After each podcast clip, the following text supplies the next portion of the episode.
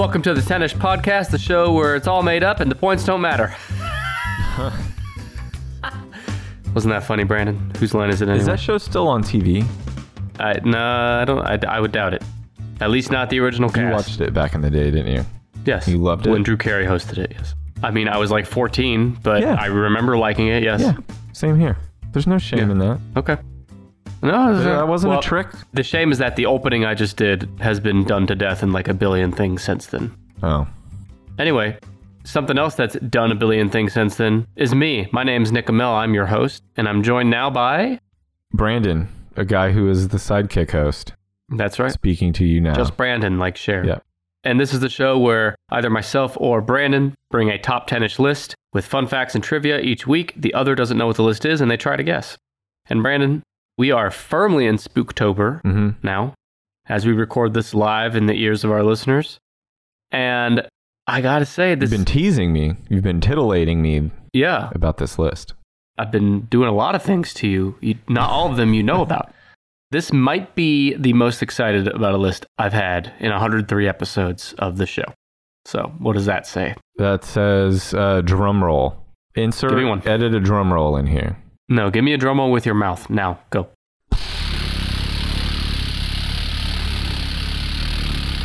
You're supposed to do it. No, that. I didn't ask you if you had a fucking giant ass burrito for lunch. I asked you if you could do it's a drum funny roll. that you say that because I thought about my kid has this book. Um, it's a like a fart book. You know, kids like have those books, and on the side there's buttons. You push the buttons, it makes train noises, whatever. They're the Yes, most yes, obnoxious books. It's one of those, but all the noises are farts. And I thought about having that, and if you had a bad joke, I would just make a different fart noise. That's a great idea. Why don't we write that one down and come back to it in a week and see if we still think it's a good idea? Sure. Let's sit on it for a little Well, bit. I since I've been sitting on that one for like months, yeah, I'm positive it's a great idea. okay, well, we'll do a poll on Twitter and see. Mm-hmm. Today, in honor of Spooktober, we're going to be going into a new direction to talk about. We're going to cover the most popular cryptids on Earth today. The most popular cryptids on Earth. What do you think of that? I'm very interested. We did a list similar to this once. It was the most No, googled mo- the most googled monsters. Oh, okay, sure. But there's, um, yeah, I'd have to go back and listen to that. But I don't think most of these were on there. No, cr- it was not exclusively cryptids, but I think maybe something like Bigfoot. yeah, I know, because I know like Dragon was number one. Yeah, I there think, was some there. stuff that we weren't, we didn't feel like was a real monster. It was also poorly data mined, wouldn't you say? Who did that? Who pulled that? Da- That was shared by a listener. hmm, sure. The listener put that together. Not true. Brandon did that list. But today we're going to do a good list because Nick has the list, and the list is the most popular cryptids. And here's how it was pulled. Uh, actually, before I tell you what it was pulled, why don't you tell the folks at home what is a cryptid, Brandon? What the hell is a cryptid? Cryptid is like How do you a- define that? It's a mysterious creature. We're not sure if it exists or not. It's like, um, well, I don't want to start giving any examples because those are guesses, but it's a spooky, Yeah. mysterious creature that's like a, an urban legend. I have two quotes here on what a cryptid is. Number one comes from Insider.com. They say a cryptid is a folkloric creature whose existence has yet to be proven. And according to Wikipedia, cryptids are animals presumed by followers of the cryptozoology pseudoscientific subculture to exist on the basis of anecdotal or other evidence considered insufficient by mainstream science. So in both cases, they're basically saying it's animals that some people say are real, but there's no science, there's no evidence that's considered sufficient by mainstream science. Right.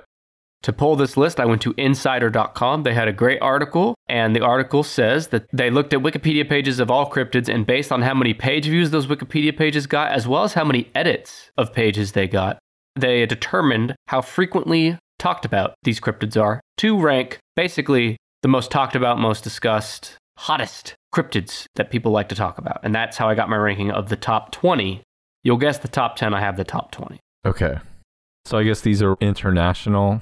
International. So I like I said, I have 20. I will say eight or nine of the 20 Mm-hmm.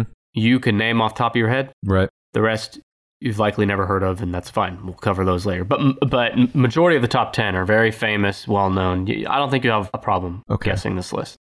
Well, then I want to start. I want to try to guess like their positions on the list. I'm going to say chupacabra, Okay. I think is Spanish for goat sucker. Yes. I think El Goat Sucker is number five on the list. You're so wrong. It's embarrassing. Oh, what is it? Do you want to go take a shower, get a good night's sleep, and come back and do this tomorrow when you're fresh and not? I did actually not get good sleep last night. So, yeah, that's a good uh, idea. Well, let's do an edit right here. All right, we'll see you tomorrow. And we're back. Brandon just stupidly guessed Chupacabra as number five. It's actually number four. Fucking idiot. Chupacabra is number four. And the Chupacabra, I did not know this. It is a very recent phenomenon. The Chupacabra is Mhm. the most recent cryptid on the list. The earliest known sighting is 1995. I remember it coming up on that show, um, Coast to Coast, Coast to Coast AM with Mhm. Art Bell. Uh, they would talk about the chupacabra. I- Is it in your notes? Does it translate to goat sucker? Yeah, it, exactly. Goat sucker. Is it? Yeah, that's the exact translation. Hell yeah! I know my cryptids. I'll get some I know, Spanish people yelling at me on Twitter. I know but- my goat suckers. Hmm. We have a club. Heyo. Hey, oh, get the fart book out. Hit that fart button. But you know, most of the cryptids on the list have origins in like ancient times or at least hundreds of years old, but the Chupacabra, 1995. For each cryptid, I'm going to tell you the earliest known sighting, like I just did, Mhm. 1995, if you didn't hear. Do you, do you need that again? 95. 1995. Year of our Lord. I'm going to tell you the country where it was first noted. I'm going to tell you a physical description of the cryptid, other nicknames the cryptid may have, and then some hashtag fun facts from hashtag Nick's Notes. So the chupacabra is found in Puerto Rico. Can you give me a roll and R on Puerto Rico for me? Puerto Rico. nope. Nope. you cannot. When it was first documented, the chupacabra was said to have four legs, wide dark eyes, and three fingers. Now, does that mean three fingers in total or three fingers per hand? nah, per, per, per yeah, per limb. well, it's not specific. I have to assume three fingers in total. That's really weird. That's like uh, The Simpsons How is that like The Simpsons? because they have three fingers. Most animals have like four, at least, right? Yeah. Well, what's interesting is it has four legs, but three fingers. So one of those legs is missing a finger. Or maybe more, because you could have three fingers on one leg only, and the other three are bare. So we're really gonna need to figure this out. We should stop the show until we get it. Get it.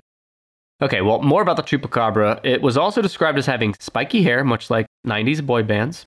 Uh, but the spiky hair was on its back and small air holes in place of a nose. So instead of a nose, it has kind of a little alien nose, right? Like, yeah, two Yeah, I'm looking at pictures of it right now. It looks like an ugly dog. Yep. And uh, we will talk about dogs momentarily, believe me. It's a vampiric creature that drained goats and other small animals of their blood. Mm. Uh, its name means goat sucker because, well, I'll tell you the story. The first reported attack, eventually attributed to the creatures, occurred in March 95 in Puerto Rico.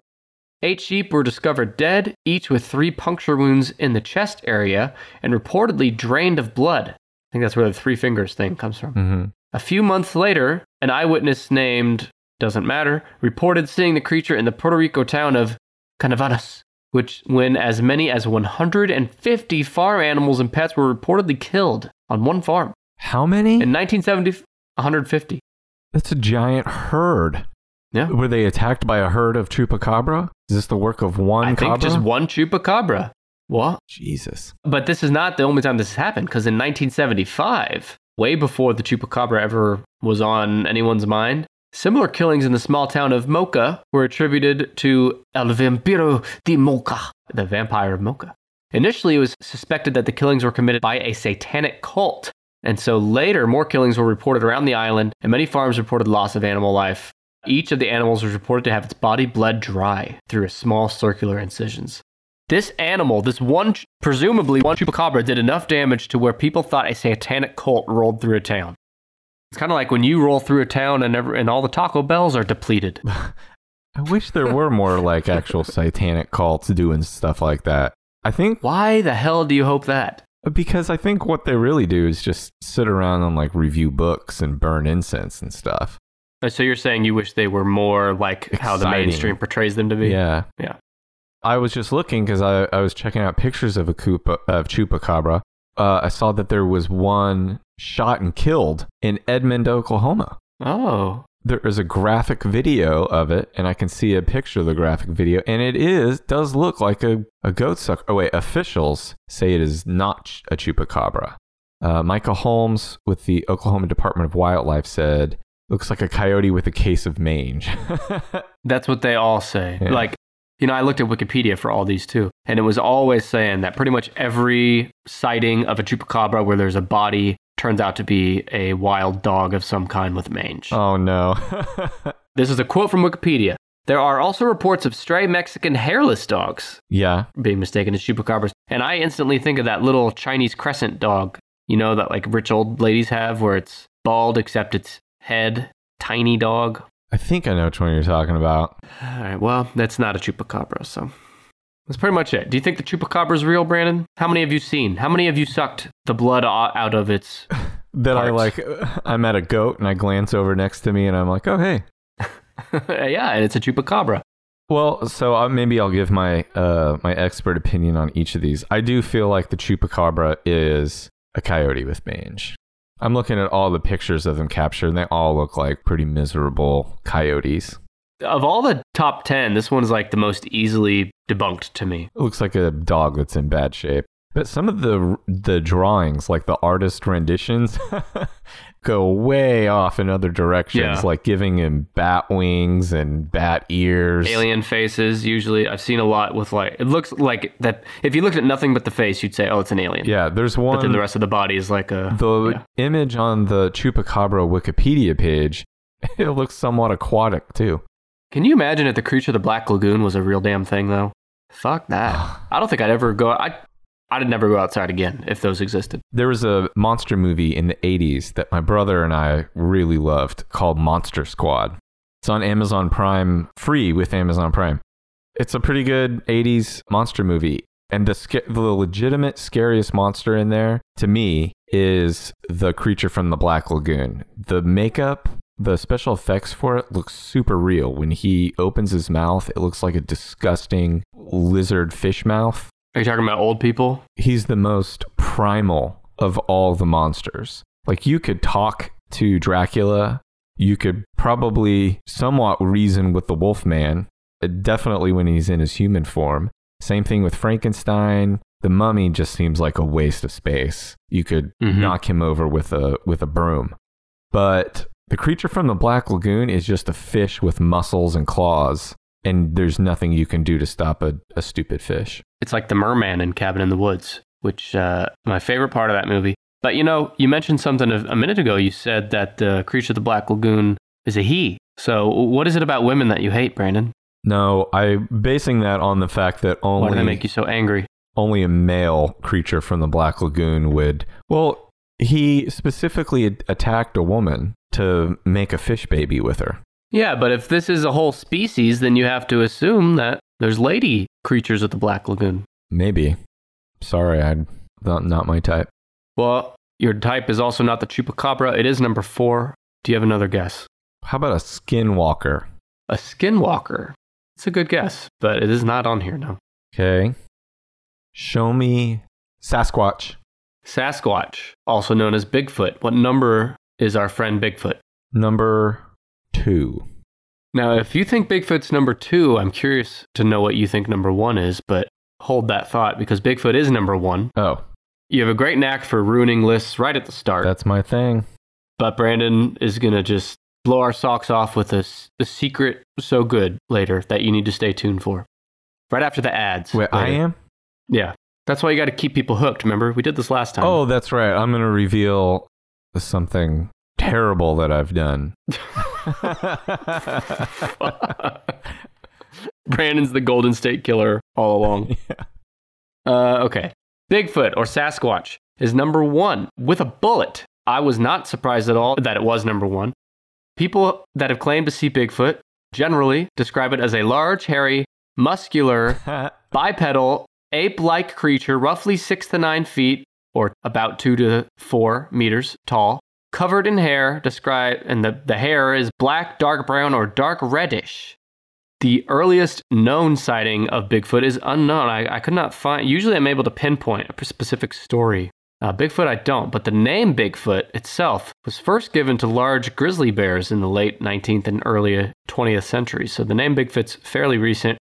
All sightings are in North America, especially California and Washington. In fact, let's see, about one third of all claims of Bigfoot sightings are located on the Pacific Northwest. There's been 23,000 sightings of Bigfoot, according to the Travel Channel. 23,000. How many of the 23,000 you think people really think they saw it? Like four? Ten? So legends existed about Bigfoot before there was a single name for the creature. I kind of said that before. But ecologist Robert Pyle argues that most cultures have accounts of human like giants in their folk history, expressing a need for some larger than life creature. Each language had its own name for the creature featured in the local version of such legends. Many names meant something along the lines of wild man or hairy man. Wild man. you know, one time, uh, once I was in a wedding and I was a groomsman, and they gave all the, you know, you could get a groomsman's gift, and the gift everyone got was an engraved pocket knife. And my friend who liked jazz, his pocket knife said Jazz Man. And for me, they didn't have like a nickname that went along with it. So uh, they just put Wild Man. it was really great. Every once in a while, I could tell someone that I was carrying a knife that said Wild Man on it. Uh, You're probably the, uh, well, other than me, you're probably the least uh, wild man with a knife out there. Did you happen to see? You did happen to see that super beefy Bigfoot? Uh, Yeah. On a scale of 1 to 10, how turned on are you? So so How fu- gay are you now after looking at that? 19.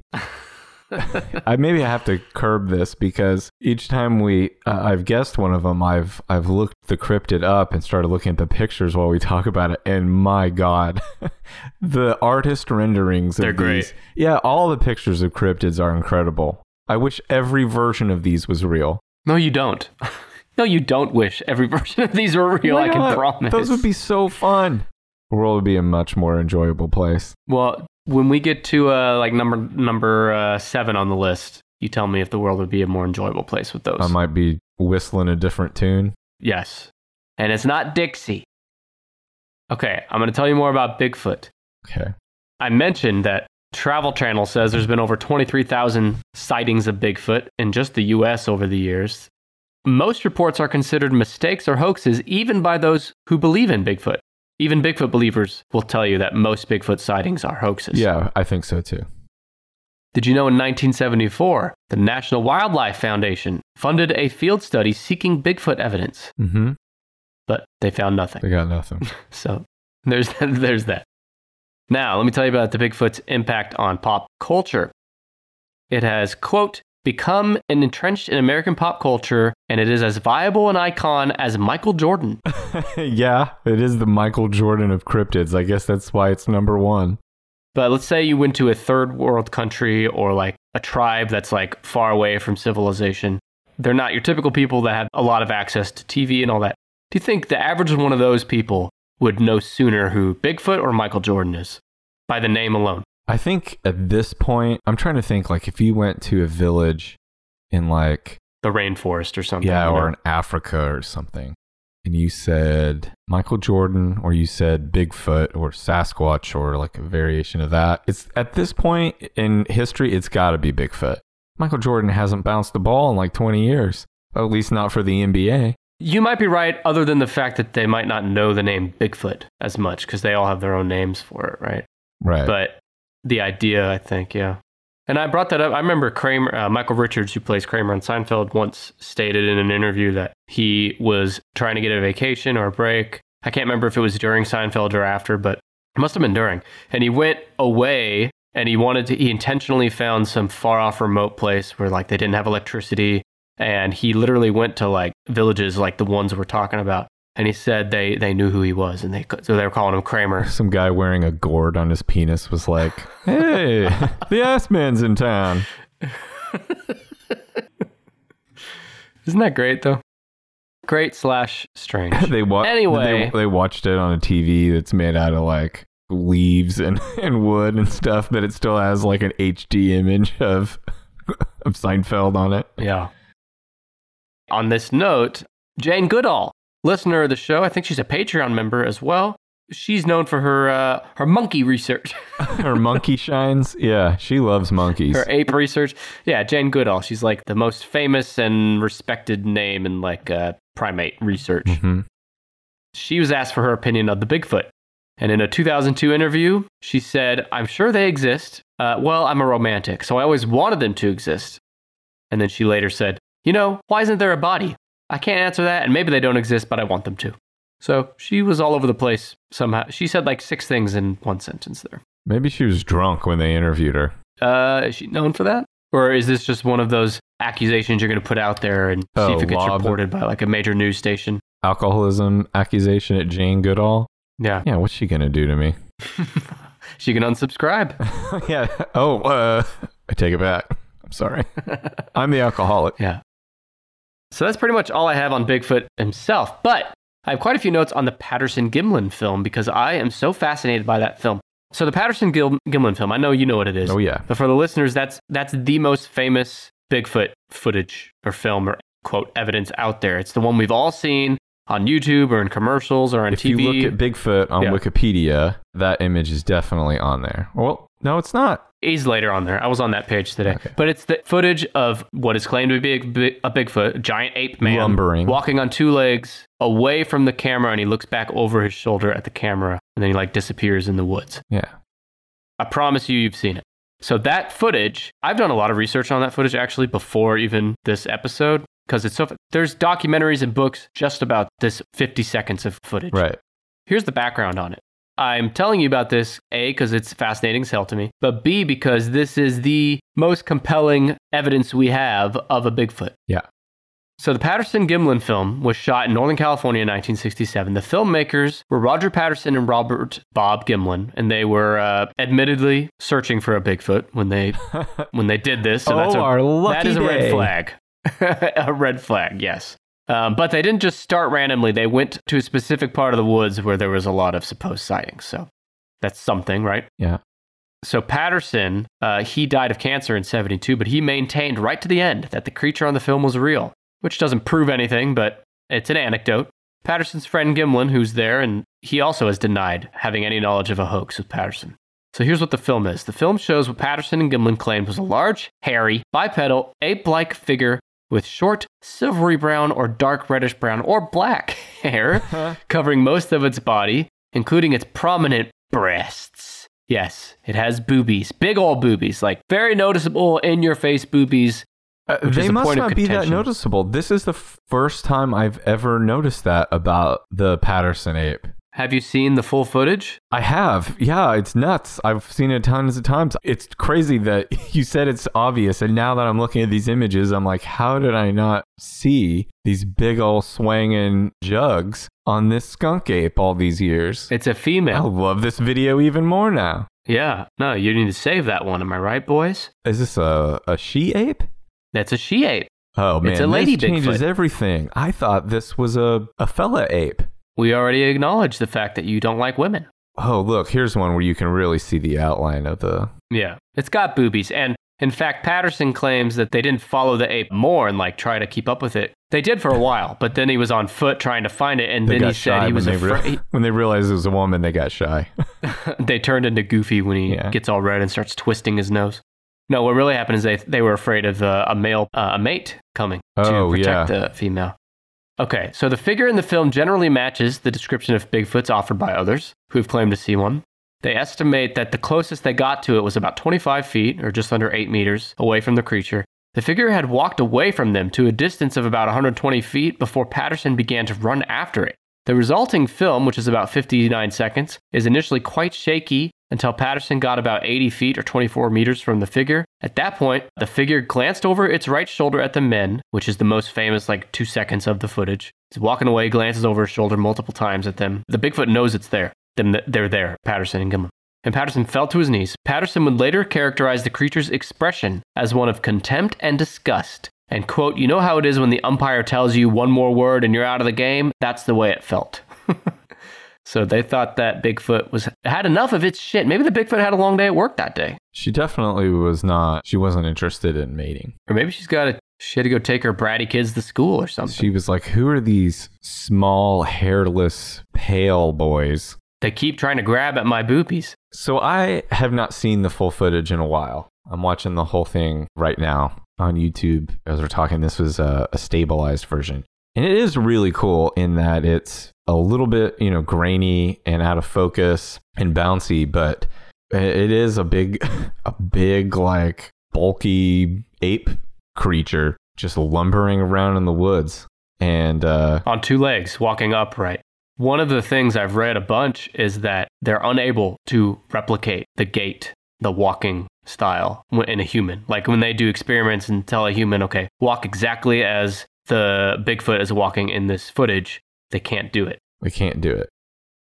It's an unnatural gait for a human. But then there's a whole bunch of counter arguments. So I'm not even saying I believe in it. I'm just saying it's not uh, it's it's not footage that you can just look at and immediately rule out unless you're an asshole, right? I mean, people will tell you, "Oh, it's an ape costume." Unless you don't like fun. This is fucking 1967.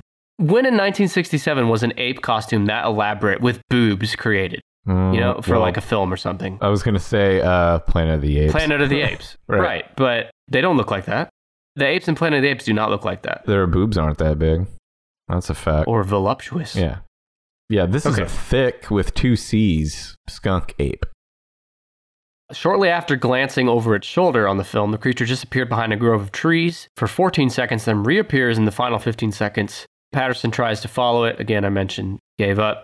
The film generated a fair amount of national publicity. Patterson appeared by showing excerpts from it on the Joe Pyne Show, the Merv Griffin Show, the Johnny Carson Tonight Show. There was also articles on National Wildlife Magazine and Reader's Digest. However, the scientific community has not been as accepting of it.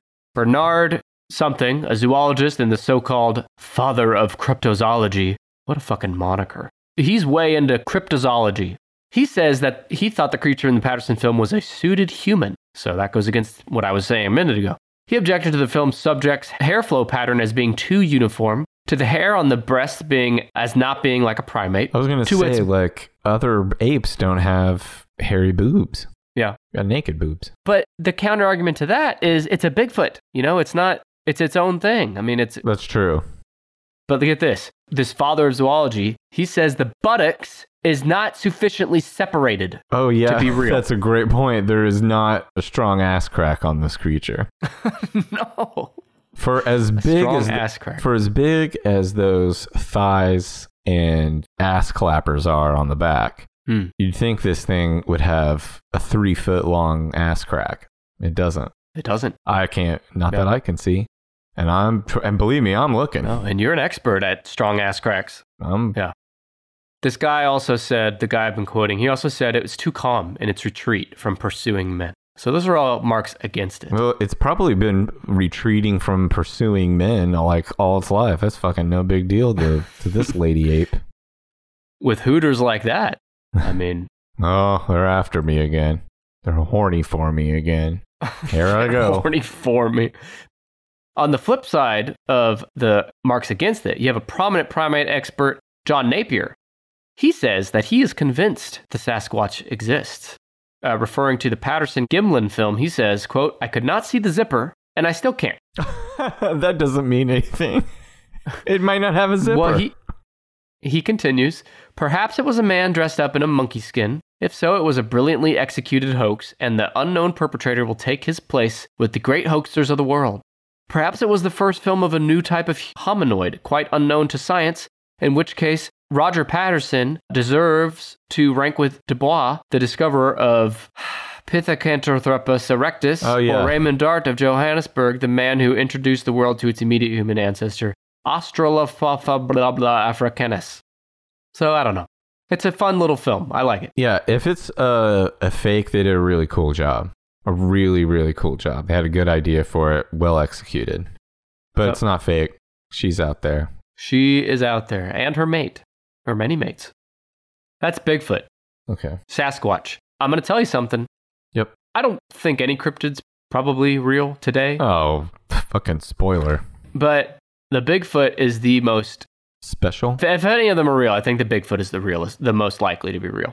Well, out of the two so far, I agree. Yeah. Because it's primate. I mean, you could see how it's split off from the, you know, the ancestry tree at some point. It's not like it's unfathomable that it could exist like some of these other ones. And there's so much anecdotal evidence, most of it fake, but I don't know. Again, I don't think it's real, probably, but there's enough there to make you that, to be interesting, at least. I would love to have a cast of one of the footprints. I'd love to have a cast of one of the boobs. it just laid down on the ground and put its boobs down there in the mud.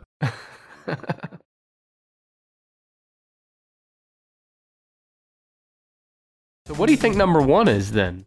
Because you thought Bigfoot was two. I was gonna guess that maybe Loch Ness monster was number one, because I think there had recently been some news on it, and I wondered if maybe thought maybe that affected it. Yeah, Nessie's number two. Knew it. Yeah, you did. Well, you didn't. You thought it was one, so you're wrong.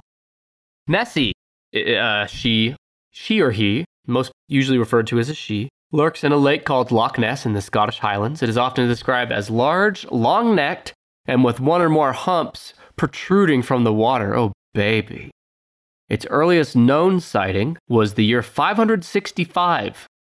Whoa. Yeah, I mean, not too far off from your birthday, Brandon. Maybe even sooner than that because stone carvings of a mysterious beast with flippers have been discovered in ancient eastern Scotland. So it's possible this goes way back. If it's not obvious, the country of origin for this is Kentucky. Oh, sorry, Scotland. Scotland. The best known article that first attracted a great deal of attention about a creature was published on May 2nd, 1933, in Inverness Courier. You subscribe to that, right? Inverness, Inverness Courier? Sure, I know what both of those words mean. Anyway, they reported a large beast or whale like fish. This is back in 1933. Later that same year, the Courier published a report of another alleged sighting. The person who saw it said that the nearest approach to a dragon or prehistoric animal that I have ever seen in my life. And it was trundling across the road toward the loch with an animal in its mouth. Whoa, it was out of the water and like flopping around? I pasted that from Wikipedia, and just as it said, so that's what it looks like. Trundling across the road. Trundling. What does that word mean? Is that I mean was like- about to do the same thing. Like, how does one trundle? Move or cause to move slowly and heavily, typically in a noisy or uneven way. Oh. So this That's the Brandon walk. fat aquatic thing was like blah, blah, blah, across the road with uh, like a fish or something in its mouth. Welcome back to Yeah. the water. And some guy was like, Jesus, what the? F- oh, that's the Loch Ness monster? You gotta call the, the Inverness Courier. Stop the presses. I saw this fat sea hag waddling across the street. You know, maybe that's what Luke, old Luke in The Last Jedi was squeezing the Mountain Dew out of in Star Wars. Was with. getting Maybe it was a Loch Ness monster. in Nessie juice. Yeah. So Bigfoot has the the Patterson Gimlin film. Loch Ness has the surgeon's photograph. Yeah. You know what I'm talking about. The it's a like a silhouette of uh Yeah. head coming out of the water. Looks like a dinosaur head or something. Yeah, so this is another one pretty much everyone has probably seen. Do a quick Google search for Loch Ness Monster. It'll be one of the first Google image results. It's the surgeon's photograph. Very famous photo, reportedly the first photo of the creature's head and neck. It was supposedly taken by Robert Wilson, a London gynecologist. It was published in the Daily Mail in 1934, so it's a very old photo. Wilson's refusal to have his name associated with it led to it being known as the surgeon's photograph. Why do they call it a surgeon? He's a gynecologist. Well, he I probably mean- thought it would hurt his gynecology business. I'm not a lady, and I can never pretend to know what it's like to be a lady, but I can't imagine gynecology in 1934 was too fun for Well, patients for one, he was probably smoking a pipe while he checked you out. without washing his hands. Also, if you found out your gynecologist was the one who caught this blurry, poorly shot image of a Loch Ness monster, you would think, you know, this guy can't see shit. And do I want him trying to like squint into my orifices? Well, he took the photo from far away. What do you expect? That doesn't mean he can't see. If someone's going to look into a hole on my body, they need to have what's more than 20/20 vision? What's better than that? Brandon, I promise you, Eagle eyes. there will never once, there will never once, ever, ever be a scenario where someone is itching to look inside a hole in your body. What if I had a spider in my ear? Even the Anyway, gynecology. The surgeon's photograph. For 60 years, the photo was considered evidence of the monster's existence. However, the photo's scale was controversial. It is often shown cropped, making the creature seem large and the ripples like waves. while the uncropped shot shows the monsters in the center of the loch. Since 1994, however, so 60 years after the photo was first released, most agree the photo was an elaborate hoax. Details of how this was done in the 1999 book, Nessie, the Surgeon's Photograph Exposed. Gross. the creature was actually a toy submarine. Toy submarine was bought from F.W. Woolworths, and its head and neck were made from wood putty. So that's it. It was a toy submarine that was uh, zoomed in on and cropped to make it look like Nessie. And it was intentionally a hoax. So there's that. so did Did you know that? did the gynecologist who took the photo? He knew it was a hoax. He did know it was a hoax. He's the one who got the There was a bunch of shit on Wikipedia about how they pulled it off. I just didn't grab it because of time. But yeah, they, they there was a few of them. They made the submarine. They made the, the head and neck out of clay, uh, sorry putty, and then they put it in the water. They did tests with it. Someone came. They sunk it so no one would find it. And then they had to make another one. They took the photo. They cropped it on purpose. Sent it in. Yeah, fake. Uh, so this guy, his name, I was about to come down on him pretty hard for like, why the hell would you do that? Why would you do a hoax and then say like, oh, I don't want my name associated with it? What kind of madman is this? His name was Robert Kenneth Wilson. He was born in 1899, died in 1969. During World War II, he was in spe- something called Special Operations Exec- Executive. He parachuted behind enemy lines into German occupied Europe. And Hmm. He was awarded uh, some stuff for like what he did in the war. So why is this guy doing this stupid shit then? Yeah, Well, yeah. So he did this, but you know we can make fun of him and ask why, but he got away with it for sixty years. I mean, not that it, it's always had its doubters, of course, but no one like knew the definitive story and origin until he was long dead. he died like still cackling about it. yeah. Yeah, good for him. So, so do we congratulate him on being a war hero, Yeah. or do we condemn No, him for a this? hero. He gave us all. Okay. He gave us the gift of whimsy with his photograph. The gift of whimsy. Yeah. Yeah. Two more notes. There's definitely something large in the Loch Ness, but most people say it's either a large eel Uh huh. elephant, which have, elephants have been seen in the like walking, sharks, catfish, and more. I want to see a catfish as big as they think Nessie Wait, is. you just kind of skipped over the elephant part. Well, yeah, there's parts of the Loch Ness where the elephants can walk. What elephants? What do you mean, what elephants? Why would there be elephants in a lake in Scotland? That's fucking what it says. Are there no elephants in Scotland? No, elephants are not native to Scotland. I know they're not native, but it doesn't mean they're not there. Elephants, believe it or not, they're not native to Tulsa, Oklahoma either, Brandon. I know, but- we got some here. okay, I'm so I had to go to the Wiki page and look it up for myself. Yeah, I'm looking myself. Does it? It does say that, right? Uh, in 2006, a paleontologist suggested that traveling circuses might have allowed elephants to bathe in the loch, and the trunk could be the go. perceived head and neck. Oh, in support of this, uh, this paleontologist, who is also an artist, provided a painting. So, as proof that it was possible for a circus to have let an elephant walk around, and this guy took a picture of it, he said, "I painted a rendering of it." Get a load of this. How's this for evidence, Your Honor? I'm gonna paint the rendering of you at the Atlanta airport and put an end to it once and for all. Ladies and gentlemen of the jury, Your Honor, I'd like to enter Exhibit A, this painting. The jury only deliberates for 10 minutes. Guilty or innocent, whatever, whatever the painting says. Last thing on Nessie, did you know that Nessie is such a huge deal that it's estimated to bring in $51 million in tourism money every year to Scotland? People coming to the Loch Ness to find Nessie. Good for them. I mean, if I went to Scotland, it would be, as long as it was convenient, I'd make it a stop on my list. Check out that lake. I'd stop that by. loch. Yeah. Um, Well, we don't need to go to Loch Ness to see a monster because we got a monster right now that I'm talking to who's going to give another guess about this top 10 list. I'm gonna start That's you. getting You're the monster. some. Well, how about like the Jersey Devil? Yes. What number? Seven. Actually, we forgot. You said you're gonna you're gonna tell us your thoughts on each cryptid. Do you think there's any chance of a real Loch Ness monster alive today? Not a dinosaur. That's probably a big eel or big like gross fish or something. Yeah. Oh, there's all kinds of big gross stuff. Okay. You're boring. Well, the Jersey Devil is not seven; it's six. Man, So, still pretty good. what is a Jersey Devil, Brandon? He's a little goblin, half goblin. He goblin. or she? Well, whatever. I'm in, I'm just going with he is a little goblin fella, half devil, half goblin boy with bat like wings. Boy. he lives in uh, New Jersey.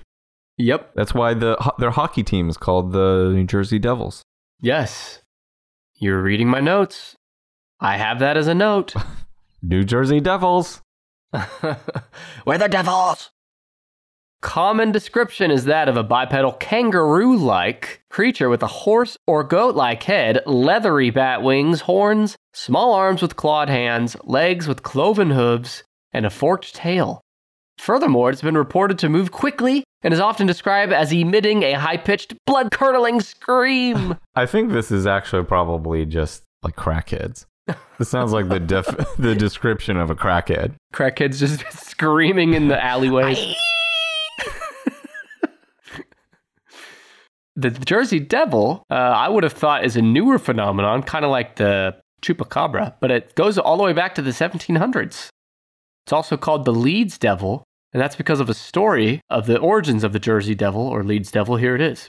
The legend states that a woman named Mother Leeds became pregnant with her 13th child and said, Let this one be a devil. Why would you do that, lady? What a stupid idea.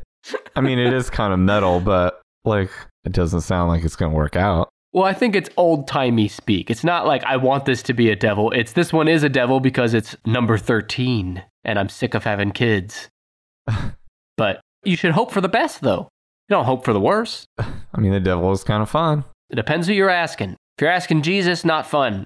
Tell me what he was like when he came out. I'll tell you if he sounds fun. Once the child was born, it grew hooves, Uh huh. wings, yep. horns, and a tail. Fun, fun, fun, fun. That's Mother Leeds' 13th baby. It's the Jersey Devil. It's believed that the legendary animal is indestructible and cannot die, despite being exorcised, shot, incinerated, and declared dead. I think of the Jersey Devil kind of like the uh, monster in Jeepers Creepers. You seen that movie? Nope. Okay, well, that's what I always think of when I think of the Jersey Devil. So, in some versions of the tale, the tale I just told you, Mother Leeds was supposedly a witch, and the child's father was the devil himself. this is the most metal of the cryptids so far. That's got to be a pretty big deal to be like, you know, if you're a groupie who wants to Mhm. get with a rock star, yeah, it's kind of hard. You'd probably have to like, whatever. You'd probably have to do a lot of things you probably do you didn't have to want do, to do to get there. And then, you know, there's all kinds of competition to, to be the one groupie to get with the rock and roll star. Where's this going? But if you're a witch, you're a groupie of the devil. It's kind of awesome that you can just draw a pentagram on the ground with a circle around it and like splatter some sex juice in the middle of it. And then poof, the devil himself, the biggest star in the evil world, will show up and have sex with you and give you a devil baby. That's all you got to do, yeah. So, this Jersey Devil is the 13th child of Mother Leeds, and the Jersey Devil has been spotted 13 recorded times in New Jersey since then. The state has embraced the legend, so the state, the, the government of, the, of New Jersey, has accepted this devil and witch sired devil Mhm. that's indestructible and cannot die. Okay. I think that's cool. That's the sire of the devil is their state bird. and their hockey team's named after it, as you spoiled for us minutes ago. Uh, and according to legend, while visiting the Hanover Millworks to inspect his cannonballs being forged, Uh-huh. uh, Commodore Stephen Decatur sighted a flying creature and fired a cannonball directly upon it to no effect. This is like in the 1800s. Uh-huh. He shot a cannonball at the damn thing and hit it. No effect. It is pretty awesome. Why is it that we will all immediately discount stories from the 1800s with no photographic evidence and all that, like this one? We're all just like, oh, it's immediately, it's not really a Jersey Devil, blah, It's blah. because they were like we just don't we don't trust them as being smart enough to like they're the kind of people Well- who are like, well, if I'm not sure what's over there, it's probably a city made completely of gold or there's dragons. Well, that's kind of where I'm going, is like, we all laugh at these stories of like Jersey Devils and Bigfoots being seen, but, but somehow the Bible's is like totally valid, you know, stories from thousands of years ago that have been translated a billion times by a bunch of different people. Yeah, if you I didn't mean to go on this rant, but here we if are. you try if you run away from God, you might find yourself living in the belly of a fish for 3 days yeah. and then coming out alive. But that's not ridiculous. But this guy's story of throwing a cannonball at the Jersey Devil is, right? So there's that. Sorry, pissed off people today, but fuck it. In 1909, the Philadelphia Zoo posted a $10,000 reward for the creature. That's how big this got in New Jersey. And I guess Philadelphia, who posted the $10,000 reward. The offer prompted a variety of hoaxes, as one might expect, including a kangaroo equipped with artificial claws and bat wings That's awesome. that someone tried to pass off as the Jersey Devil. Did they not think someone was gonna like yank on those wings a little bit? Yeah, I mean, I I don't know where you get a kangaroo. I don't know how you convince the kangaroo to let you equip claws and wings to it. I don't know how you expect that to pass the bullshit test at the zoo where they deal with animals as their specialty, uh, but it did not work. Um, skeptics believe the Jersey Devil to be nothing more than a creative manifestation of the early English settlers' boogeyman stories created and told by bored Pine Barren residents as a form of children's entertainment the byproduct of the historical local disdain for the Leeds family, the Leeds families who mother Leeds the the witch. God bless. That is some terrible gossip. It's not like, hey, she's a bad cook, or she screams at her kids, or I think she's sleeping with the neighbor. It's she's a witch and she fucked the devil. yeah. All right, one last note. Jeff Brunner of the Humane Society of New Jersey thinks that the sandhill crane, a bird, is the basis of the Jersey Devil stories. He stated, There are no photographs, no bones, no hard evidence whatsoever, and worst of all, no explanations of its origins that don't require belief in the supernatural. so, Jeff Brunner doesn't believe. However, author Tom Brown Jr., he spent several seasons living in the wilderness. Oh. Several seasons living in the wilderness of the Pine Barrens. He wanted to find the Jersey After Devil After his wife left him. he recounts, listen to this. He recounts occasions when he lived in the woods Uh-huh. when terrified hikers mistook him for the Jersey Devil after he covered his whole body with mud to repel mosquitoes.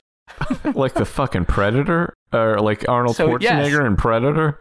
Yeah, that's what he looked like, and people thought he was the Jersey Devil. How ugly are you if you cover yourself in mud? It's like the priest in Seinfeld. He thought he saw the Jersey Devil, remember? And he got scared and was in the hospital. yeah, That's this guy. or the, the hikers that saw this guy. right. This guy is the putty in that story. I understand.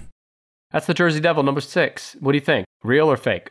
Well, when I was looking at pictures of the Jersey Devil, I saw two pictures, front and back, of a black squirrel that has no fur on it. And it's, t- I don't know, I've never seen a squirrel with no fur on its tail before, but its tail is long like a rat tail, but it's a little thicker. And it does kind of look like a demon tail. I can see this naked squirrel being mistaken for a Jersey Devil. Well, they said it was mistaken for a crane, or a crane was mistaken. Yeah, I looked up the crane too. It do- doesn't look anything like a Jersey Devil. I think that's Well, I think it's because they get huge and they they get really tall and have really wide wingspans. And if you saw it in the dark and just like a silhouette of it, oh, you know, I'd scream like a girl. you might do a blood curdling scream. Yes, I'm gonna I like the idea of the scary Jersey Devil coming up, and you're like terrified, petrified, unable to move, and then it just goes like a lady scream. now that's scary. The one you did. Yeah, Mine was not. yeah. I'm gonna say that there's a 51 percent chance of it being real. 51. Are you for real? Yeah. I'm going to say there's a 1% chance. but, We're not far off. all right. Guess. How about uh, Mothman? Mothman, what number? Uh, eight. Five. Good for Mothman. I love Mothman. The Mothman is one of the most fun on here. It is the baddest ass hmm cryptid. He is a uh, large flying man with 10 foot wings. He is number five. He's the most recent cryptid besides the Chupacabra. His Mhm. earliest known sighting was 1966. And what's interesting about the Mothman is he has a concentrated time frame where he was seen and he's not been seen since. 1966, like the, that winter, is Yeah. the only time he was seen. He's been gone since. And this is in West Virginia in the US. Here's the story. On November 12th, 1966, five men who were digging a grave at a cemetery. Hold on a Clendenin. How many men were digging this grave? Five. Mm, okay. It's already suspect. This sounds like a party, but okay. Oh, okay. Sounds like they're all having fun right now. Well, they're digging a grave. Nothing more fun than that. It actually kind of does sound fun to me, but okay. They claim to have seen a man like figure fly low from the trees over their heads. Uh, this is the first known sighting of the Mothman. Shortly thereafter, like three days later, this is 1966, two young couples from Point Pleasant, Roger and Linda Scarberry, and Steve and Mary Mallette, told police they saw a large gray creature whose eyes glowed red when the car's headlights picked it up. They described it as a large flying man with 10 foot wings. Brandon, let me ask you something. You and a date, you're out on Point Pleasant, hmm and you shine your headlights on something and you see red eyes and you see, you even see something big that flies or whatever. Hmm do you go to the police and say i saw a large man with 10 foot wings. Or does your brain say there's no way that was actually a man with 10 foot wings. Well, i'm I'm gonna on go tell a- him i saw an animal. If I'm on a date, I don't know. Kind yeah you're right. that's not realistic. So you're alone No, if it, I was gonna say it depends on how the date's going. But no, if just say like I'm driving around and I see like would I report it to the police? No, uh, I don't know. I just think it's weird that they immediately go to, "Hey, police, uh, we're reporting a large man with wings." I report nothing to the police. What the fuck are they gonna do about anything except get in the way? They're not gonna help catch the Mothman. The one thing you would want to do if you if the Mothman was real was let him keep being real and alive, and there's no way the Mothman would survive a run-in with the cops. So uh, there were more sightings in West Virginia around this time. So wildlife biologist at West Virginia University, he told reporters that descriptions and sightings all fit the sandhill crane, that damn bird again. This A large bird, American crane. Fucking everybody's trying to blame this this fucking bird. I'm looking him up again. There's no way this bird looks like all this stuff. Show me a Sandhill crane. They say it has a seven foot wingspan. Oh, I just saw it with its wings out, and yeah, it is kind of scary. And it, they said no one recognized the crane because it was not native to the region. So it could have, it could have got into the area out of its migration route. It came a circus let their crane wander around with their elephants. Right. Okay. Yeah, no, you, uh, you read the very next part of my notes. Well, it's amazing. that was what the excuse for the dumbass The elephant I know. log. I know. I got it. So that's a mark against the validity of the Mothman. But let me tell you a mark for the Mothman. In December 1967, okay, so this is a year later. I said it was a few months earlier, but it's a year later. There was a collapse of the Silver Bridge Yep. in West Virginia, and it killed 46 people. The incident gave rise to the legend and connected the Mothman sightings to the bridge collapse. Oh, I thought it was like right before the bridge collapse. I think it was. I think it was. A month after the initial sightings, sightings continued, and then this bridge killed 46 people out of nowhere. So people say, and that's all I took. I didn't dive more deeper into it. I don't know if there's a stronger connection than that. Do you? It was uh, more than a year later. Okay. It was uh, November 12th, 1966, Was the first sighting. that of the first sighting. And then the bridge collapse was December 15th, 1967. So it was 13 months and three days afterwards. yeah. So why do you know why the bridge collapsed and immediately people attributed it to the Mothman? I th- it might be just that this is a small nothing town in nothing West Virginia. I mean, sorry West Virginia, we love you, but whatever. And so it's a nothing town, and then you see all these Mothman sightings from in from uh, independent people, and then this bridge collapse, killing a ton of people. So like, what are the odds of that all happening in this small nothing town? There's a report here on why the bridge collapsed. I'm trying to get to that part. All right, well, you keep reading. I'm going to read a few more notes. Some claim that the Mothman was an alien, which is why he disappeared again, or a previously unknown species. And in his 1975 book, The Mothman Prophecies, author John Keel claimed that the Point Pleasant residents experienced precognitions, including premonitions of the collapse of the Silver Bridge before it collapsed. Unidentified flying objects, visits from the inhuman or threatening men in black, and other phenomena. So that's all happening in this town in West Virginia at the same time. Premonitions of a Silver Bridge collapse before it collapsed. The bridge collapsing, killing 46 people. Wait, UFO they did sightings, have premonitions of the bridge collapsing a year in advance? according to the author of Okay. this book. Yes, he said he interviewed people that said they saw that happen in premonitions. You also have the Men in Black and then the Mothman, all in this one little town. So something's going on here, or nothing. Nothing's going on. That's also possible. Basically, this report says like something broke in it. something broke, Great. something fa- failed. cool. It doesn't say like it was a bomb or uh, we found moth droppings or something. It, Moth droppings, as if that would prove anything anyway. the, j- j- that you saw little tiny ass moth droppings on a no, a man-sized pile of moth droppings. Ugh, Fuck that. A man sized pile of moth droppings. That's the quote of the week for Twitter. You're welcome. Well, have you ever heard of the Mothman Festival? I have. It's an annual festival that draws thousands to the town every year. In the center of the festival is a 12 foot tall metallic statue of the Mothman. It's been there since 2003. There's also a Mothman Museum and Research Center, opened in 2005. And the festival I mentioned, it's held on the third weekend of every September. Holy shit, that's this weekend, Brandon, that we're recording this. We can't go because of the COVID. Are they gonna still gonna Oh. have it? I don't know. But also, we're live in October, so sorry, Yeah. I forgot. We can't go anyway. Uh, but the festival hosts guest speakers, vendor exhibits, pancake eating contests, and hayride tours of locally notable areas. And last, and certainly not least, in June of 2020, a petition was started to replace all Confederate statues in the United States with statues of the Mothman instead. I'm into it. And as of July 2020, there were 2,000 signatures. That's not. For that that's not gonna be enough. I don't think those petitions do shit. Isn't there a certain number where the president has to respond?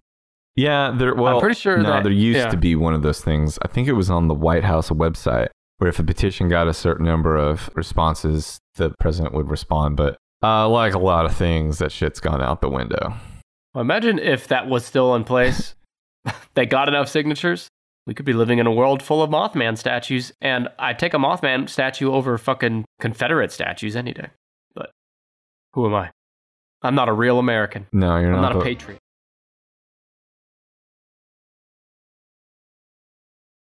All right, that's the Mothman. So there's two left, I think you can guess. Okay. Hmm. And the rest I'll have to just read to you. How about goblin? No. Goblin doesn't count. Goblin doesn't count. That's just a species of fictional creature. Grassman. me tell you a le- What? Grassman. Grassman? Grassman. Grass man? Uh, how many fuck? I don't know a different way to pronounce those two words. Fucking grass man. well, you keep saying it instead of just saying yes or no to me saying it, which would help. Well, Are what you saying trying- grass what man? Yes. Okay. Well, you just kept saying it over as if I was mispronouncing it. It's like if you said if you said grassman and then I said grassman, wouldn't you think I'm correcting you? Okay. No. Anyway, that's the grassman. I've never. Is that Yeah. a real thing? Yep. That's not a fucking real thing. I'm not fucking lying to you. I've heard of a grass man. what is it? I'm, gu- I'm guessing he's not. I don't know. I just heard of him. Well, I'm gonna investigate the grass man because I don't know about that. Let me tell you 11 through 20. Okay. Okay. 20 is Champ. That's literally what he's called. Champ. Also referred to as Champtonus, Champtosinif, Uh-huh. Champtonistrophius americanus, or just Champy. He's thought to be North America's version of the Loch Ness Monster. Number 20, never heard of him or her. Yeah, I've never heard of that. Number 19 is Cad- Cadborosaurus, also called Caddy. Dates back to 1937 when what's believed to be the creature's carcass was discovered in the stomach of a sperm whale in Naden Harbour off the coast of BC, Canada, 30 to 70 feet long. So they actually found like the carcass of this thing. Huh. 18 is the Thunderbird. Have you heard of this one? Nah, maybe not. Okay. I mean, I know the car, of the Thunderbird. Well, it's not a car. It's a uh, winged monster in the sky, thought to look like a pterodactyl with an 18 foot long wingspan in Arizona. Dates back to 1860. 17 is the Monkey Man of Delhi. I've heard of the Monkey Man. Nothing for the Monkey Man. I thought you'd be more excited about the Monkey Man. No, I'm. I thought you'd be jumping up and down doing a monkey dance for the Monkey Man. uh, no, I'm. I am, but he's not in the top ten, so I don't know. Well- like, I don't know what else to say about him. I love the idea of a man who is also a monkey, or a monkey who's a little bit more like a man. You're not going to love him after this because, according to the Hindustan Times, in 2001, dozens of people in Delhi, India, reported that they were being terrorized by a tall ape like figure who supposedly bit or scratched them before disappearing. so you have dozens of witnesses with physical evidence on their body of being attacked by a, a tall ape like figure. It said that three people died from that, including a pregnant woman who was chased by the creature and died falling down a staircase. And two other men jumped from balconies to escape the monkey man, Holy shit! and they died. So this is serious fucking business. He's definitely whatever he is. He's scary as hell. I mean, probably just a guy in an ape suit, but still scary. If you were just hanging out somewhere and you, at a corner of your eye, you saw what looked like a beast running, sprinting at you and like going! I would not jump off a balcony, but I would run. yeah, you immediately recognized it as a man in a costume. Would that fucking scare you any less than if You'd it was a fucking beast? run. yeah. yeah. But it's the fact that after they report a beast, no one reported a man in a suit, you know? Yeah. So that's the Monkey Man of Delhi. 16 is the Mogollon Monster. Lives somewhere along the Mogollon Rim, a rock that stretches 200 miles across Arizona. Mm-hmm. Goes all the way back to 1903. Long white hair and a matted beard that reached its knees. It wore no clothing and had talon like fingers and claws at least two inches big. Uh, it's also Sounds described as being uh, huge with deep set eyes, a hairless face, and massive shoulders and chest. Sounds like Howard Hughes. 15 is the Lizard Man of Scape Ore Swamp. The story goes that a man named Christopher Davis got a flat tire while driving near the Scape Ore Swamp. Davis supposedly exited his car to fix the tire when he spotted a slimy green creature about seven feet tall. Oh, tarnation! that's the scariest damn thing. A slimy green creature that's seven feet tall standing over you while you're kneeling down, helpless, changing a tire. And he's like, while you're down there. well, the lizard monster attacked him, attacked his car, and he reported it to the sheriff's office. he started fighting the guy's car. well, it might think the car is a yeah. He was trying to mate with it. I mean, mating with cars, I've heard of worse things. Okay. 14 is the Fouke Monster, also called the Southern Sasquatch, or the Boggy Creek Monster, or the Jonesville Monster. This legendary primate like creature has reportedly been spotted in and near the town of Folk, Arkansas, multiple times over the years. People still claim to see the Boggy Creek Monster today. Yeah. It's been the subject of a bunch of films, including 1972's The Legend of Boggy Creek. Why isn't that just the Sasquatch or the Bigfoot? It's just seen in a different region. I don't know, but the last podcast on the left just did an episode on the Boggy Creek Monster. Oh, I didn't know that. Gotta listen to that. It's better than our podcast. Mm, yeah, last podcast on the left. Megaconda is 13. The legend of the massive snake stems from a reported sighting in 1948 of a 131 foot long snake in the Amazon rainforest. Wow. I like that a lot. How big? 131 feet. How? The Megaconda. I know a few women who could uh, give evidence to a Megaconda, am I right? okay. Come on. All right. yeah. Yep. Number 12 is the Yowie, as in Yowie Wowie. The Yowie is described as a large, hairy, human like entity that roams Australia. The legend of the Yowie stems from tales that describe the beast as hairy men lurking around different parts of Australia in 1820s and 1830s. There's a lot of hairy men in Australia. Especially in the 1800s. Why is that? yeah. All right. I was imagining like everyone in Australia in the 1800s as no matter like what age they are, what they're doing, they all have um, broken handcuffs around their wrists. And every every man walking around without a shirt on gets reported as being fucking Yowie or cryptid. Yowie. 11 is uh, British big cats. They don't have a name other than British big cats. Legendary creatures have been aptly described as very large cats that resemble mountain lions, pumas, or panthers. Oh, it's just a big old kitty cat. So that's 11 through 20. And you know what's not in the top 20 is the Slender Man. I thought Slender Man might be in here, but maybe he's considered like outside of the cryptid you know, Yeah. definition. Because he's not like a like he's not an animal. So You need else 10, 9, and 8, and 7. is Yeti different than Sasquatch or Bigfoot? Yeah, 3 is Yeti. Yeti Okay. is different. Because the Yeti lives in in the, the? Himalayas. Right. Yeah, he's in the snow. So Bigfoot likes Northern California, Pacific type uh, environments. The Yeti number three likes the snow in the Himalayan mountains. He is a hairy, white furred bear or ape like creature that walks upright like a human. He's basically the Bigfoot's cousin that likes this, the cold. Uh, but his earliest known sighting is the 19th century. He's also known as the Abominable Snowman and Mete. Yeah. I, Mete. What number is he? He's number three. Yeah. If he counts as one, does because I was calling the Bigfoot skunk ape. Does skunk ape count as a different No. animal? Uh, No, it doesn't. Okay. Yeah. Okay. So let me look back at my list here. What about? This is, might be stupid. Is a unicorn a cryptid? No. Uh, real quick line about the Yeti. Uh huh. The most credible report is a photographer that was in the mountains of uh, wherever the fuck in the Himalayas. And he saw a creature 200 to 300 yards away for about a minute. He said, unquestionably, the figure and outline was exactly like a human being, walking upright and stopping occasionally to pull at some dwarf bushes. It showed up dark against the snow, and as far as I could make out, wore no clothes. So wait, it was.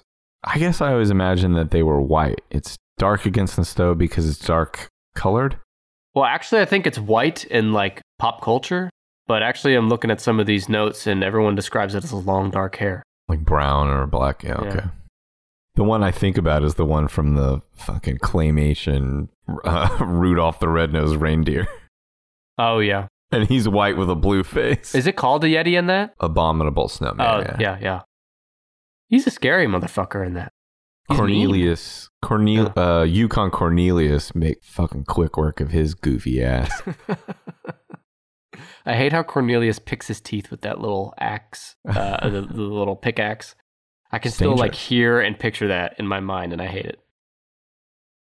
All right. Anyway, so that that's pretty much all that's interesting on it. They've done DNA tests on like supposed hair teeth for feces, but none of they all turn out to be bears. Yeah, I was gonna say that's the disappointing thing about the uh, Bigfoot is like every time someone finds like a tuft of hair, they test it and it's not Bigfoot hair. I think I watched something one time where they test the hair and they're like we couldn't figure out what it was, and I just assumed like ah, they're probably lying to me. They finally figured out. They're like, looks like it's the. Let's see. The results are printing off now. One second. Okay, here it is. Yes, yes, it is the butt hair of a fat man. We know that that's not Bigfoot because he doesn't have a butt crack. Yeah. Well, at least the ladies don't. They got a lot going uni- on up top. Not about the unicorn is not in the uh, top ten. There's one more in the top ten. I think you can get. Centaur, No, Minotaur. no. You have to remember every creature in this list Yeah. is believed to be real by somebody. I don't think Oh. anyone ever thought there were mentors out there. More so, it's just like they were written in stories about. You know, same with unicorns. But people out there really think the Jersey Devil exists. Yeah. Think old timey. Think uh, in the sea. Oh, like a giant squid. Yeah, the Kraken. Oh yeah, the kraken. I guess when I kept kept thinking the kraken was a, uh, I ke- keep getting confused with Cthulhu. Now the kraken is just the big squid or octopus thing, right? Yeah, and Cthulhu came from, uh, isn't that a Lovecraft. Lovecraft? Yes. Yeah. Uh, so it, it was, you know, originated from a work of fiction. Same with that. That's a better way to say what I was saying earlier. Like a unicorn originated from fiction, whereas these all originate from reported sightings. Yeah. So the Kraken is number seven, and according to legend, the Kraken is believed to be a giant sea creature with tentacles that lurks in the depths of the ocean. Its earliest known sighting is the year 1250 in Norway and Greenland.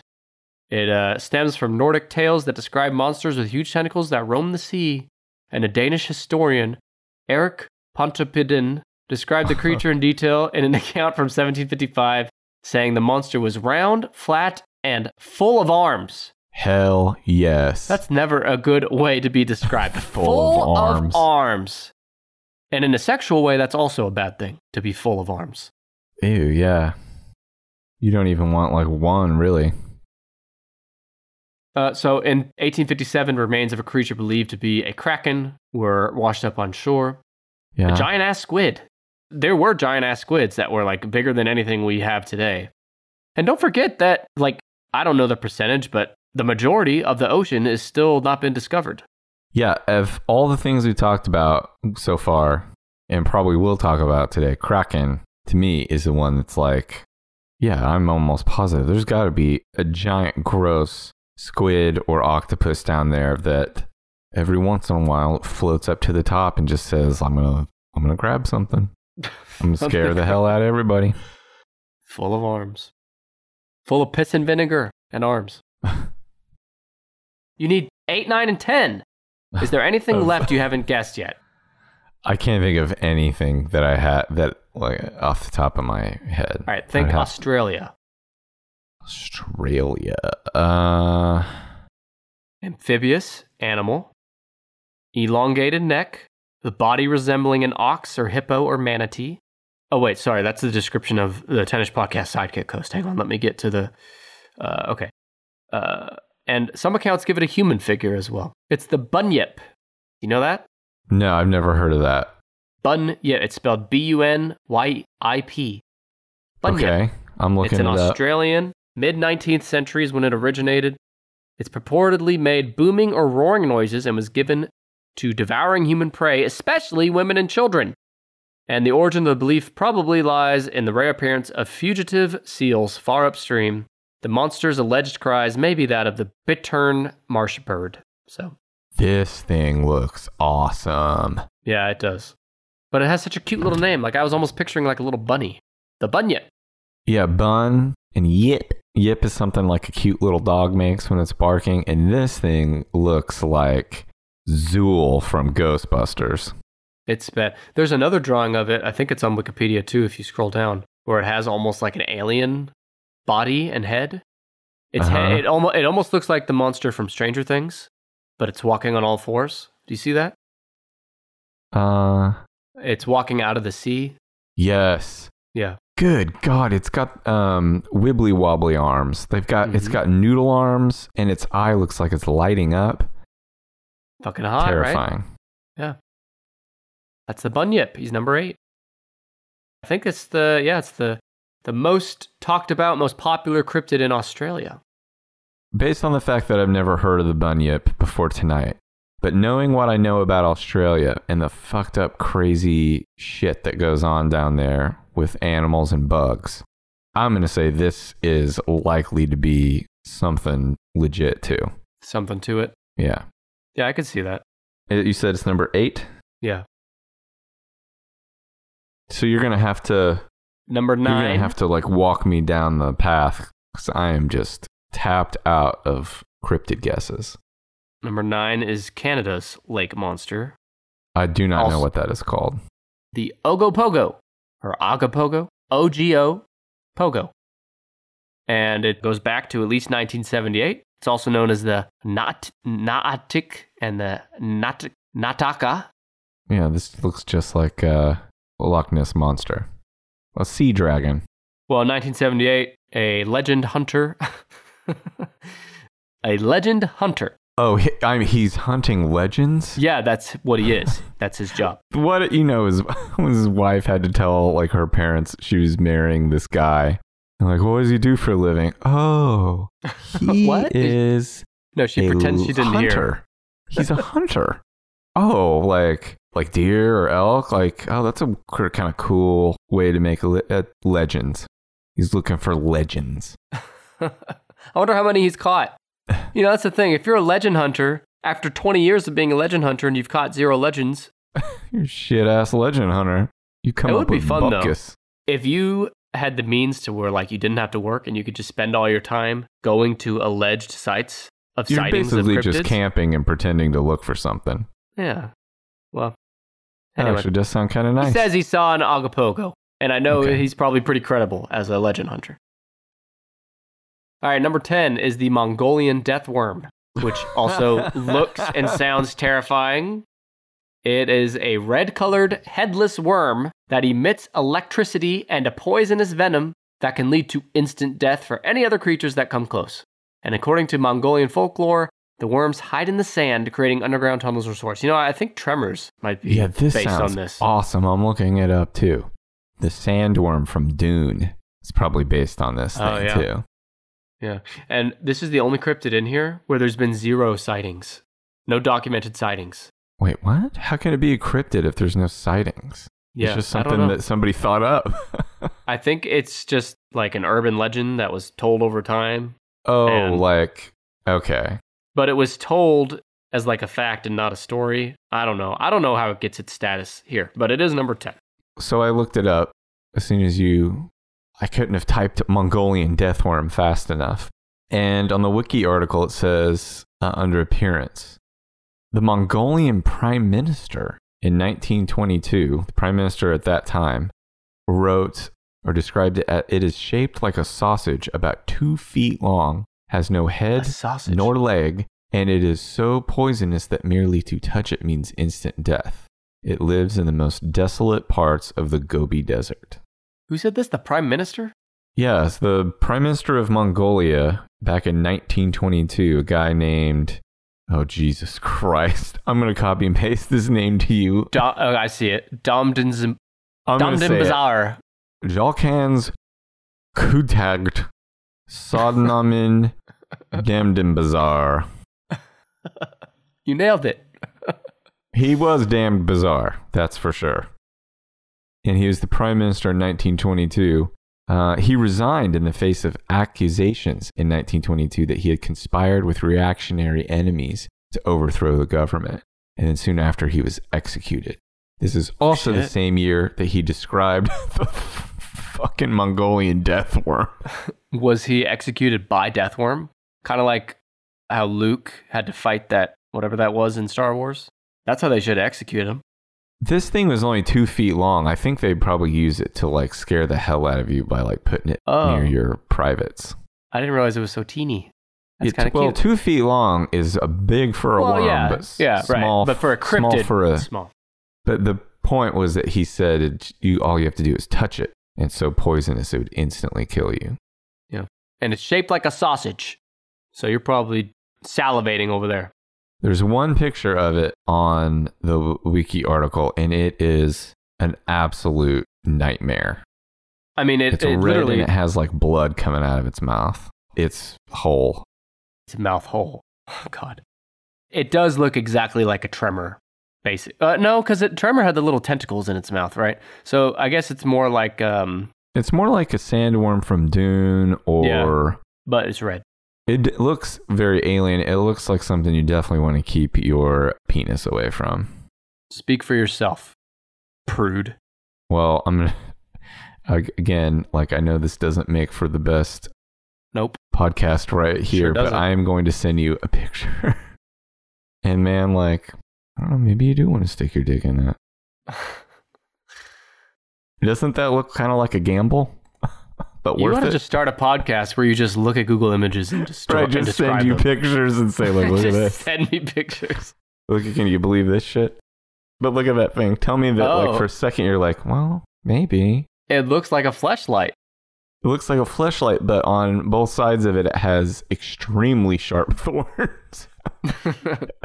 might So chance like, it though. "Man, you know, Still, if I could just be real careful. here's the beauty of this though. You know, on our Patreon bonus episode, there was a part in there where we were talking about glory holes Mm-hmm. and how women can't use glory hole, or they can't. They can't be the person behind the glory hole. They don't have a part to put through it. They can only receive what's coming. Exactly. Yeah. But this thing you can put through a glory hole because Yeah. it has a If long this- worm body, but the end of it looks like a vagina. Yeah. This is the, So truly the best of why are both we doing this? Why are we talking about this? we need we need to stop this. We need to stop. Okay. We did it. I did it. that was great. This is 140 minutes that flew by because I was fucking fascinated with these disgusting, vaguely sexual creatures.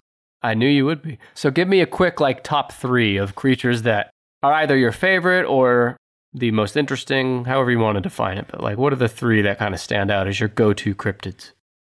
Mothman is my favorite cryptid because of the spooky stories, the premonitions, the coming out of the dark with the red eyes, and then the bridge collapse. Bigfoot is, I think, part of the reason why I like Bigfoot is because there's also so much uh, room for like silliness and jokes around a big monkey man. Think about how easy it was to talk about big hairy ape boobs.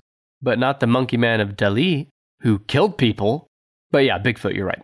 Yeah, Bigfoot, there's there's a lot to work with with Bigfoot. You, if you want to believe in Bigfoot, there's plenty out there to titillate you. If you don't want to believe in Bigfoot, there's plenty of hoaxes and proven, you know, disfacts about Bigfoot. If you want to make fun of Bigfoot, you can do that too. If you want to have Bigfoot be in your beef jerky commercial like Jack Links, then you can do that too. Yeah, Bigfoot uh, is kind of like aliens and UFOs in that respect, in that like you can have fun Yeah. with them in so many different ways. You can go all in and be like, I believe they're totally real. You can think that they're not really real, but still enjoy the hell out of them. Yeah, Bigfoot is has got a little something for everybody. Yep. And the other one, let's see. can't believe I forgot about him for so long. But Kraken is pretty gnarly when you think about old sailors in the 1800s. Uh-huh. This just giant beaked octopus coming out and wrapping its tentacles all the way up the mast of the ship and like pulling it down into into Davy Jones's locker. Davy Jones's locker, yeah. I think that's exciting. Kraken's pretty great. So Bigfoot's mine, just because of what we talked about. But I'll Yeah. also add Loch Ness to the list. And that is because Loch Ness is such a cultural phenomenon that like everyone's heard of it. People make trips around the world just to go to Loch Ness. So it's just kind of interesting how like uh how big it is, I guess. But Mothman's great too, just because of it's the only one on here that has like a it appeared and caused mayhem and chaos for a short time and then has never been seen again. And he's just noped right back out. There's never even been a hoax about him since then. Like no one's even Uh-uh. tried.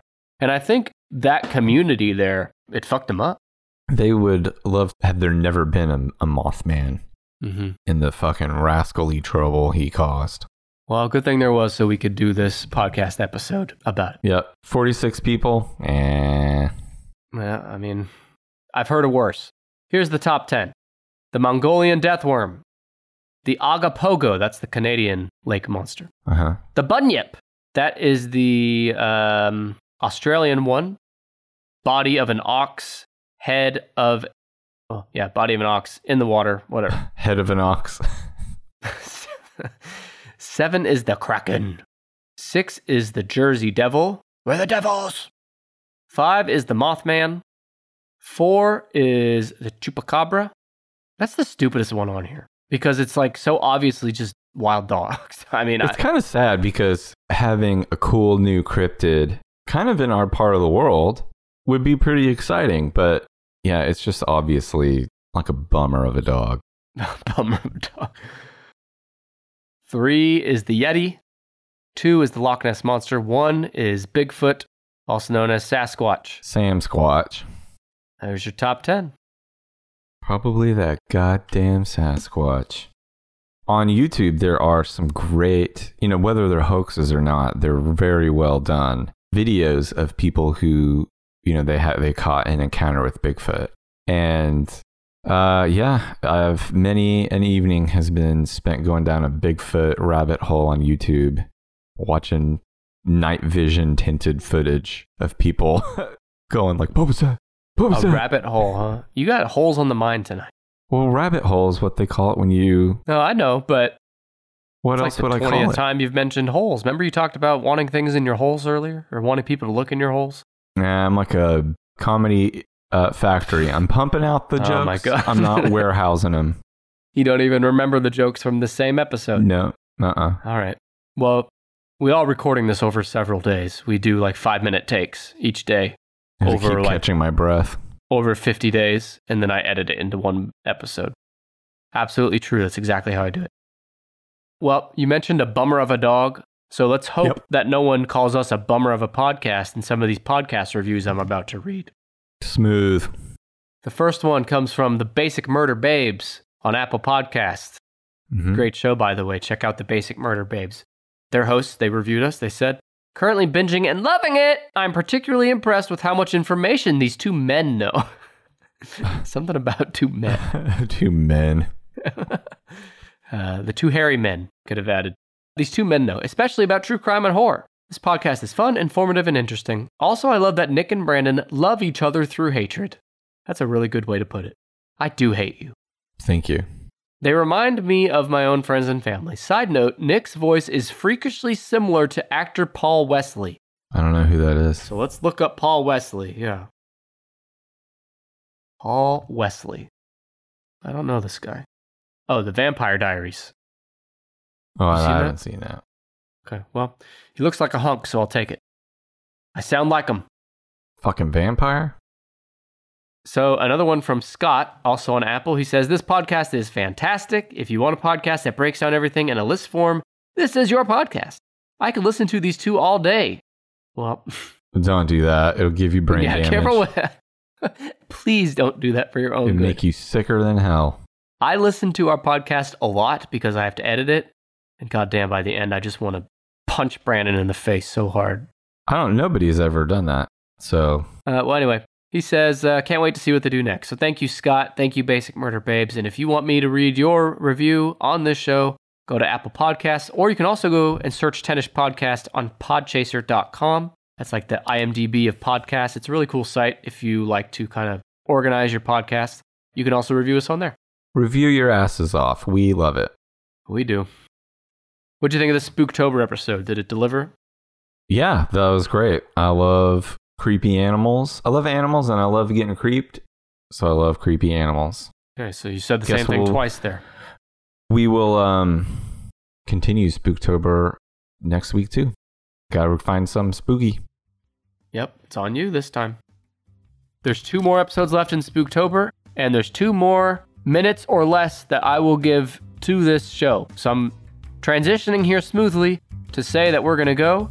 And next week, episode 104, we'll also be there doing another list like this one now, but live. That was super clumsy and awkward. Enjoy. Thank you. Goodbye. Bye.